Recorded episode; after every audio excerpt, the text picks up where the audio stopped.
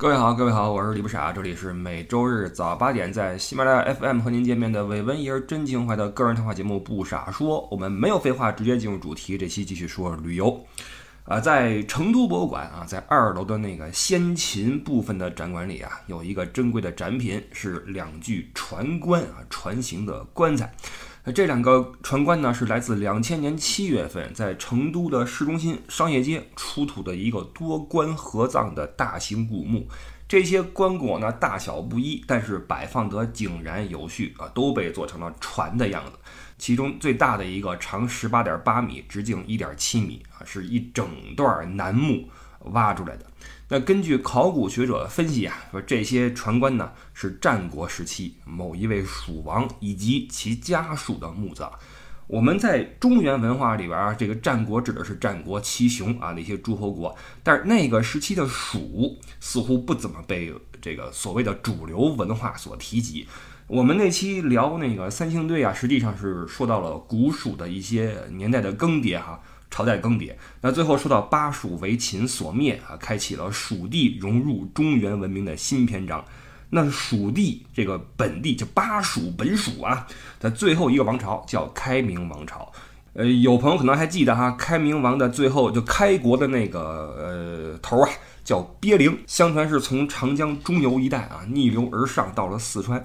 呃，当时的四川是望帝。杜宇治下的一个政权，那望帝的日子不好过嘛，赶上了洪水啊，于是封这个鳖灵为相，鳖灵治水有方，得到了望帝的尊重，死前把帝位让给了鳖灵，那鳖灵人称从帝，开启了开明王朝。呃，今天这个郫都区有个望从祠啊，就是纪念这个从帝鳖灵。那这个开明王朝就正是和中原的我们所说的战国时期啊同时代的一个政权。那因为这个政权的一些事儿呢，呃，史实多一些，传说少一些，所以相比起之前的那些啊残从百贯、那些活在传说中的那些王朝呢，这个时代的东西更被这个史学界所认同啊。包括在展馆里边有更多的介绍。呃，实际上蜀地出现船棺呢，并不是这一次啊。那不论是一九八七年的青阳小区，还是两千零七年在黄中村的金沙遗址墓葬。都有出现过这种船棺，尤其是金沙遗址的船棺，把蜀人的这种呃船棺使用史啊，又往前推了五百年，证明在早在西周中期，成都地区已经呃或者四川地区已经开始使用船棺。那蜀人为什么用这种造型的棺椁来盛放往生者的遗体呢？根据《蜀王本纪》的记载啊，在蜀人的观念里，亡魂会通过一个叫天蓬门的地方去向远方。这个天蓬门，呃，根据这个考证吧，在今天的地理位置是汶川县的玄口，那块有两座山峰啊，高高的山峰悚然对峙，像一个大门，中间是岷江滚滚流淌。那过了这个天蓬门，就是我们提到过的最早一波古蜀人蚕丛部落的故乡，也就是岷江上游的川西北高原。我们说魂归故里嘛，那么你人不论在哪儿往生啊，你就算没有落叶归根，也要魂归故里。那么魂魄都要回去故乡。那么从四川平原到天蓬门，怎么继续往前去故乡呢？要坐船。所以船棺这个形式的。呃，这个物件的目的啊，就直接指向了蜀人心中的天国所在。那同时，这个船这个东西在墓葬里的出现，也说明了一点，就是蜀人跟河流、河水的关系是很紧密的。那么，船也好，江也好，河也好，一定是蜀人在生产生活中的一个很重要的角色。那么，船棺在成都市中心的出土呢，也说明了一个事实，就是从开明王朝开始。蜀人的行政中心就已经是今天的成都市，所以说在开明年间，呃，古蜀人一定是完成了一次迁都啊，迁到了今天成都的这个位置。那为什么选这块地方作为一个新家来来安放呢？还是跟水有关系？因为在成都平原这个这个嗯地势上来说啊，成都市这个位置相较其他地区来说比较不易遭受洪水。那从呃历史来看，这地儿选对了啊，起码是这两千多年没有换过都城嘛，说明这个地方还是经得住考验。那定都成都的开明王朝，从那个时期来看啊，政局可谓相当的稳定。从鳖灵开始传了十二世，到公元前三一六年才被秦国所灭。在开明王朝最强悍的时候，今天的汉中都是开明的地盘，而且这个地方还是跟秦打了六十五年打下来的。所以开明王朝在最强悍的时候，北边是跟秦对峙，东边跟楚对峙。西北边是跟那些呃边缘的羌族打一打，西南方还有一些少数这个这个部落民族上也服这个开明，所以在那个时期，这开明是西南部的一个很强大的一个政权。那我们说，呃我们在看这些历史的时候，你会发现，呃，这个文明的交流呀，往往是跟战争同期进行的。就是你不要觉得战争是一条战线，然后泾渭分明，谁也不理谁。实际上，在战争就之所以发生战争，肯定是因为之前有交融，交融之后出现了这个矛盾啊，种种的矛盾之后开打。那这里边就一定是蕴含了很多种双方的这种呃文化、语言、什么经济的交换啊。比如你看欧洲。罗马跟周边的战争，穆斯林跟这个西方的战争，都是伴随着文化的交换。那开明王朝也不例外。呃，借由这个长江啊，我们那期说了，开明有很多东西有楚国的影子，而蜀文化也在往外走，尤其是西南。呃，那些我们说了哈，这个越南有被这个蜀文化影响的东西。那还有一条南方丝绸之路。呃，当年张骞出西域，在阿富汗就看到了蜀国产的、蜀地产的这些布料，一打听才知道这货走的是这个。印度从南方传过去的，所以可见从开明时期开始呀，蜀地的文化跟外界是既有对峙也有交流。那么我们说文化和文明的对峙比的是什么？呃，比的其实不是外在的武装的力量。你看历史上那些一时能够在武装力量上压制别人的，如果你的文明是比不过别人的话，你有劣势的话，最后你会你的文明会荡然无存啊！你打赢了，但最后你会发现你会被人同化。所以文明比的是什么？比的是内在的生命力，你的活跃度啊，你的纠错能力，你的自我进化能力。啊所以秦国在跟开明，尽管打了六十五年都没打过，但是回去之后商鞅变法呀，我们日益强盛啊。开明正相反，开明这边到了晚期，这个领导人不思进取啊，是沉迷于这个声色犬马、骄奢淫逸，尤其喜爱美女。有传说，这秦王知道 蜀王好色啊，送了五名秦国美女给蜀王。蜀王大喜，派出了这个五名壮丁啊，远赴秦蜀国界去迎接。我估计那个时候，这个秦国美女对于蜀地来说，那真的是美女。为什么呢？不是说秦一定比蜀要好，而是那个时候，因为它。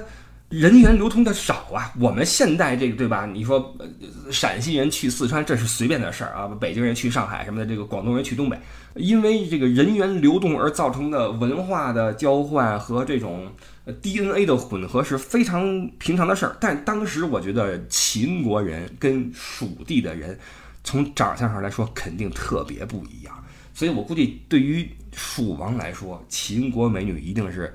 那有异域情调啊，所以我估计当时确实很兴奋，呃，但是这个等这个蜀王的接亲的人啊，接着美女回到了梓潼地界的时候，说突然间山崩地裂，我估计是地震了，说这大山裂成了五个山峰，把这一队人马连带美女啊全埋了。哎呀，蜀王伤心不已，亲自登山平调，改山名为五富山，在山顶修建望富侯，俗称思七台。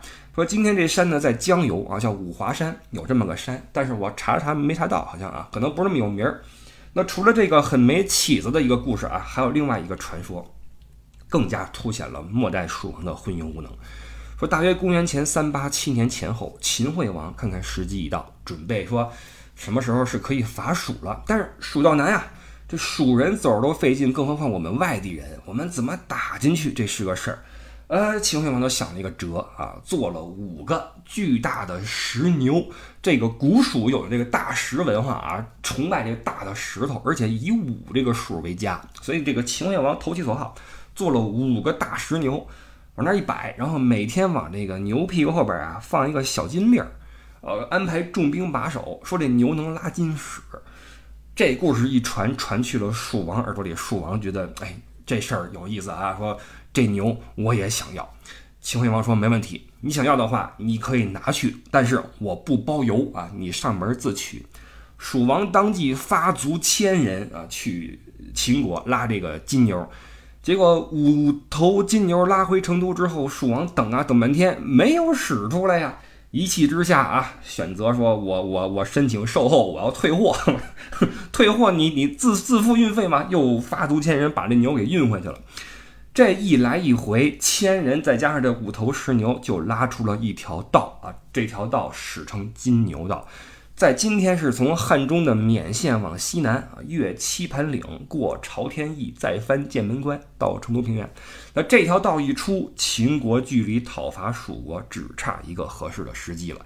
那这个故事可能不是真的啊，但是这条金牛道确实存在啊。今天在广元有个地儿叫明月峡。还能看到曾经的古栈道啊，在山边上立着。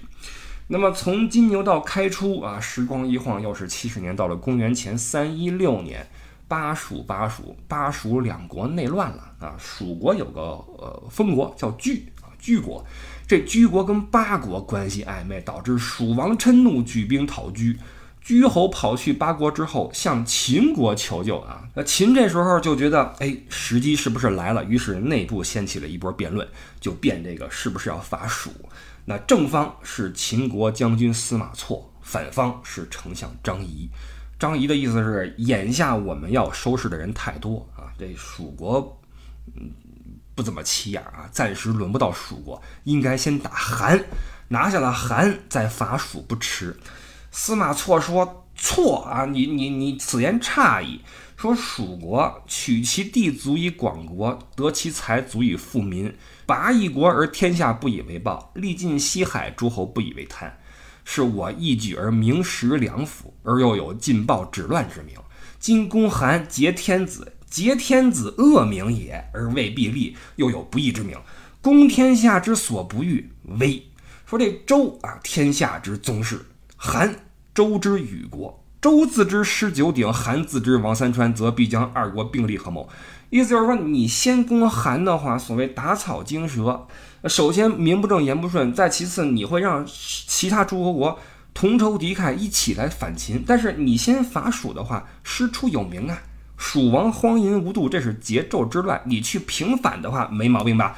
更重要的是，蜀地天府之国。你拿了蜀，一可充实国库，二是蜀国有水道通楚，你有了蜀之劲旅，扶大船以东向楚，楚地可得呀。所以得蜀则得楚，楚亡则天下并矣。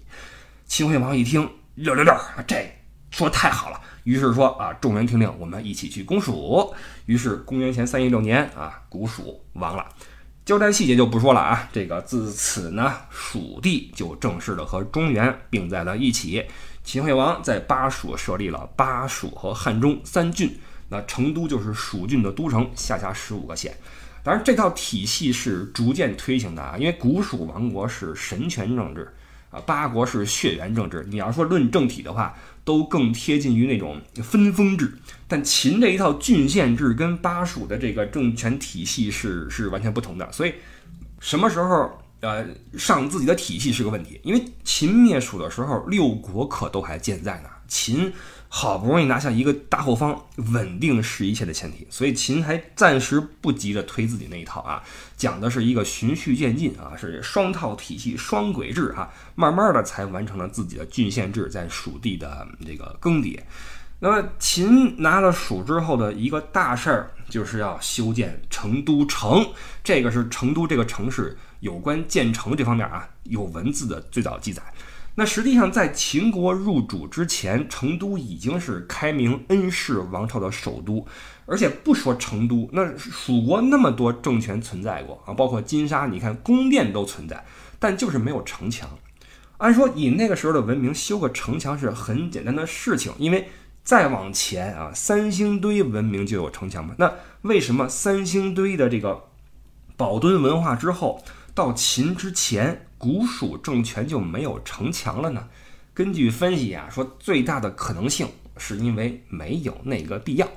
城墙的作用主要是防御嘛，啊，这个外御这个这个入侵者。但是古蜀文明御敌靠的是天险，我们有高山有大河。以河为界啊，以山为本就够了。所以杜宇王朝啊，开明王朝都是用江河做屏障啊，大不了搭个木栅栏土垒啊，作为一个堡垒就完了。但是往前三星堆文化的城墙怎么就有呢？答案是那时候的城墙不是为了御敌，而是为了防洪。说那时候的城墙，你看它的方向哈，都是跟河流的方向保持一致啊，所以它起的作用更多的是防这个河水淹过来。但是这种无墙没有城墙的思路，在北方中原是完全行不通的。你像秦国，一个西部的一个啊小国，完全是慢慢的和诸侯的对抗中逐渐强大自身啊，所以。筑城以卫军，造国以守民啊！一个城没有城墙，那像话吗？对吧？那叫城吗？就就好比你一个家，你你你没有墙，那叫什么二室一厅呢？对吧？所以公元前三一一年啊，这太守蜀守开始修成都城的城墙一开始还修不好啊，因为四川这边的土质不行，跟那个别处不一样。你来就知道哈，你看那些工地也好，或者你往山里边开也好。成都这个地处一个冲积平原，土质松软，缺乏粘性，红红红突突的那个土啊，土质不好。而且成都这个地势呀，它这个风向跟流水那个方向啊，跟那个中原还不一样。所以如果你按照中原的那种坐北朝南的理论来修成都城，那很多地方就不适合。所以你看，今天你看成都的城墙或者整个城吧，它不是正南北的，而是整个中轴向东南偏移三十度。这就是当时呃张仪筑城的时候最早的那个方案啊，因地制宜的一个方案。那么和成都一起建成的还有另外两个城市，一个是皮啊，一个是临邛，也就是今天的皮都和邛崃三个城啊，形成一个品字形，相互呼应，奠定了今后两千多年来成都地区的城市格局。而，我们之前说过很多次，就是四川这个地方，不论是文化属性也好，还是人的这个秉性也好，都很包容。它是一个海纳百川的地方。呃，蜀地的原住民，我们说就可能来自于不同的地方。而秦入主之后，就开始了成都史上第一次大规模的人为的移民行动。这个移民，移民移的是民，但实际上根儿啊，移的是文化。蜀地跟中原之间那差太远了，那语言不一样，文字不一样，服装发型不一样，崇拜的诸神不一样。你再怎么车同轨，书同文，你人员不流通的话，这套东西你没法贯彻下去。所以，作为新入主的统治者，秦为了保障自己的这个长治久安啊，一个重要的决策就是改变蜀地的人口结构，换句话说就是移民。所以当时秦惠王一声令下。六国王公贵族、地主富贾与秦人为敌不守法纪者，举家迁徙之属；秦国国内作奸犯科者，流放之属。这个法令一出，在之后将近一百年的时间里面，不计其数的中原人士就迁移到了四川。根据《华阳国志》的记载，前往蜀地的移民有上万家，一家有好几口人呀，这一下就好几万人。啊，嬴政当政的时候，更是光嫪毐就有四千门客被流放到蜀地，所以一时间呀，啊曾经不与秦塞通人烟的蜀道出现了络绎不绝的远行者。那这些人的家乡都是来自中原各地，而去向都是一个，都是蜀。那这些人里边啊，有平民百姓，有王公贵胄，上至吕不韦，下到阶下囚啊，什么都有。然后光这个移民也不保险啊！秦国又派大量的军队去这个，要么是务边，要么是入蜀，呃，帮助维持治安。有个数据是，据统计，秦始皇前前后后往岭南派了五十万的无边部队。那有的服完役就回来了，那有的最后就脱下戎装跟当地土著结合。所以渐渐的，你派出去的是士兵。呃，虽然你你秦跟蜀之间是征服和被征服的关系，但是到最后剩下的都是融合啊，剩下都是和平的生活，所以文化的交流以及蜀地的这种安宁啊，慢慢的就通过这个举措啊就得以实施。那么，在一九九二年的三月份啊，在成都的龙泉驿出土了上百个墓葬，这些墓葬全部面向东方。我们知道这古人下葬，包括现在也是。这人下葬的这个呃墓葬的朝向很说明问题。呃，古蜀人的墓葬啊都是朝西北，呃朝向故土岷山，而龙泉驿这些秦兵的墓葬都是朝向东方。东方的话，那个书上说是咸阳的方向，但咸阳在东北啊，这个有点这个偏啊，我不知道为什么啊。但总之吧，秦这个务边的这些士兵的墓都是朝东的。那借由秦蜀的合并以及民族迁徙，那巴蜀就从偏安一隅的地区变成了中国版图的一个重要的组成部分。那蜀地也因为吸收了各种先进的技术，从青铜时代过渡到了铁器时代。那成都既然已经归属了中原文化，但是成都这个名字是什么时候出现的？这一直是个问号，谁给起的不知道。但是可以判定的是什么呢？早在公元前二三八年，这个地方就已经叫成都了。证据是什么？是成都博物馆里边一个珍贵的展品，是一个戈啊，金戈铁马的戈。一九八七年九月份，广元青川县的一个农民啊，在地头正干活呢啊，薅出来一个类似镰刀的物件啊，洗了洗，发现上面还有字儿，不太像现代物品啊，于是上交给了当地的文化馆。文物专家一看不得了，这东西啊，两千多年了，是个青铜兵器。上面的字儿是什么呢？正面的铭文啊是“九年相邦吕不韦造，蜀守宣东宫守文成武公吉成都”。背面注文“蜀东宫”。翻译一下啊，短短二十多个字儿，其实信息非常多。从字面上可以看出啊，九年就是秦王政九年，也就是公元前二三八年。相邦吕不韦造，这很好理解。相邦是这个相国啊，比丞相的职务要高一点。那根据秦国规定，丞相是负责全国政务，呃，铸造兵器也是这位来监督，所以要刻上他的名字。那么这块刻的就是吕不韦的名字。成武，丞相的丞，武术的武。这个丞是是一个官吏的一个官衔啊，是是公师之下，是作为公师的副手。那么监制这件歌的这个丞的名字叫武，所以叫丞武。公吉，吉也是一个名字。那么工就是工匠了。那么打造这件歌的这个工匠的名字叫吉啊，打的人叫吉，监工的是武，然后最后负责的人是吕不韦。而蜀东宫是打造这个兵器的单位啊，是这块呃出品的。蜀守宣啊，那就毫无疑问蜀守了，蜀蜀郡太守嘛，太守的名字叫宣，所以短短的几个字儿啊，完全的很详细的记载了这个歌的来历以及当时的经手人。所以毫无疑问，在那个时候啊，公元前二三八年，这个歌上面已经写了成都这个这个这个城市的名字，所以那个时候就已经叫成都了。那么我们之前说了哈，有战争就有什么呢？有文化的交流，有文明的交换。所以巴蜀之地虽然说为秦所灭，开明王朝从此就没了，但是。从文化上讲，从律法上、制度上来讲，因为有了外来的影响，有了新鲜血液的注入，那么巴蜀文化非但没有就此消失，那反而是因为跟中原文明有了呃交融，有了新生，那反而是继续散发出自己的全新的光彩啊，焕发出了新的生机。那么。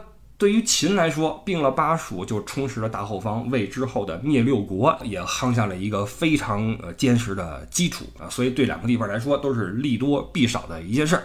那尽管呢，我们如果我们只看这个古蜀文明的话啊，你到了这一块儿，你会觉得呀，这个蜀国这个不神秘了，对吧？你并入中原之前那些传说什么那些推测猜想。谜团，我们说了啊，什么外星人什么的，这一下就就没了，这个归入中原了。但是呢，这个神秘感尽管没有了，但是从这时候开始，呃，蜀地的文明清晰了呀，因为有了中原的文明的介入，有了文字记载。那么，作为一个中国人，我们从这时候起对蜀的感觉就更有了自家后院的那种感觉，有没有？因为大一统了嘛，所以这个呃，秦始皇确实是这个是。功绩确实是厉害，让我们的这个分封的各地的这些小国组成了一个大的家庭，对吧？为后来的汉打下一个基础。因为秦秦灭六国，然后二世而亡嘛，中华就到了汉这个辉煌的年代。在这之前，呃，跟秦的这个努力啊，嗯，包括跟六国的这种呃文明和文化的这种蓬勃生机啊，都是都是分不开的。那么成都到了汉之后，又有了什么样的新的发展，什么新的变化，我们就。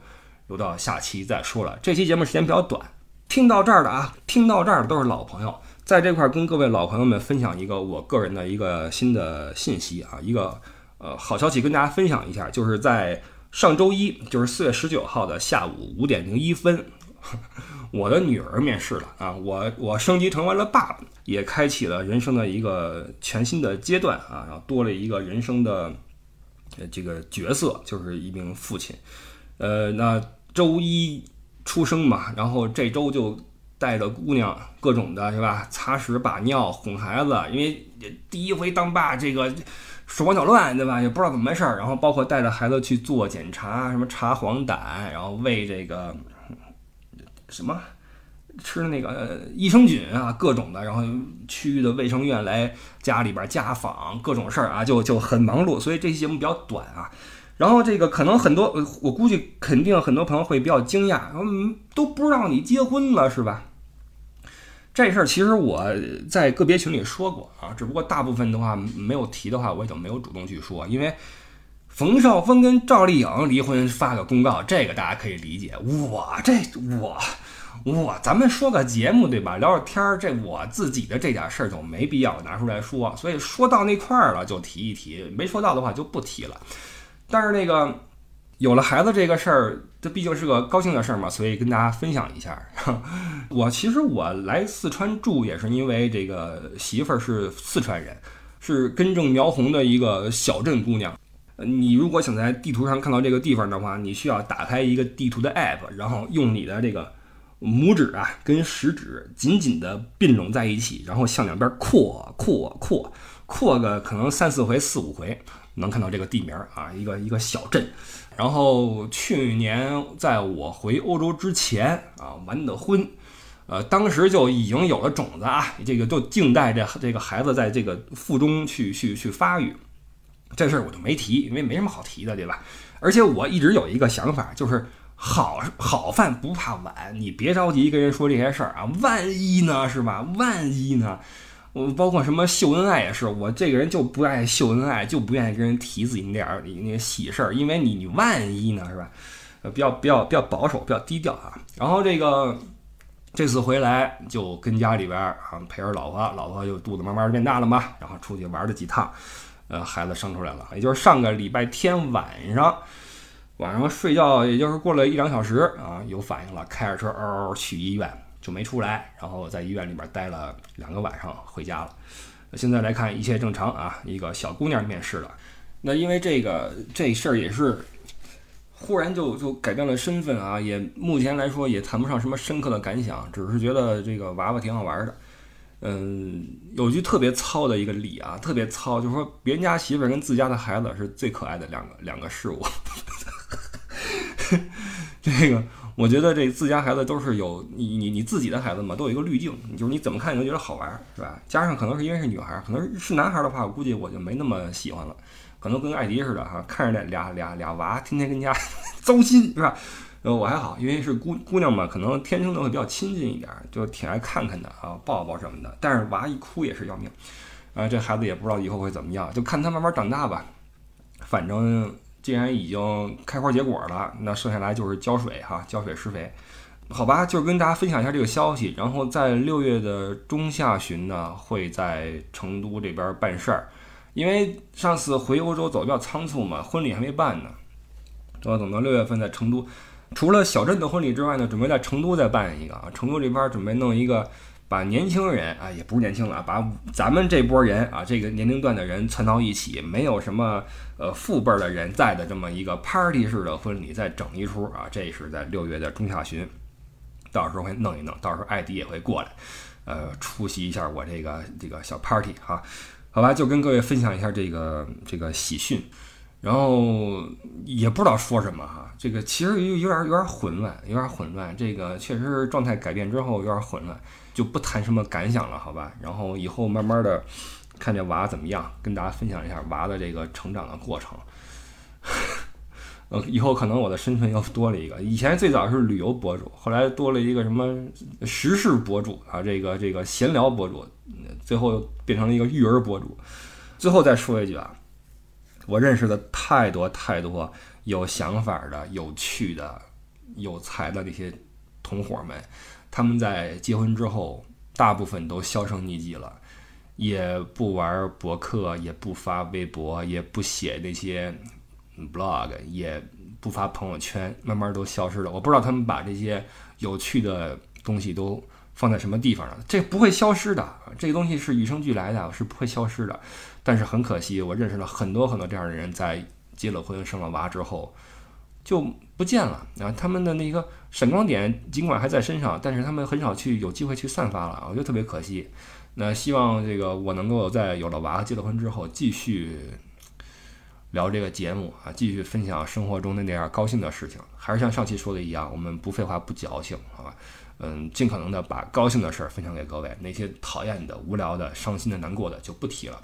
然后还是那句话，希望各位在今后的一周里面，上班有鱼摸，回家有酒喝。五一节快到了哈，大家出门的话，呃，留神堵车。然后希望大家有一个明媚的好心情。我是李不傻，这里是不傻说，我们下周日早八点再见，拜拜。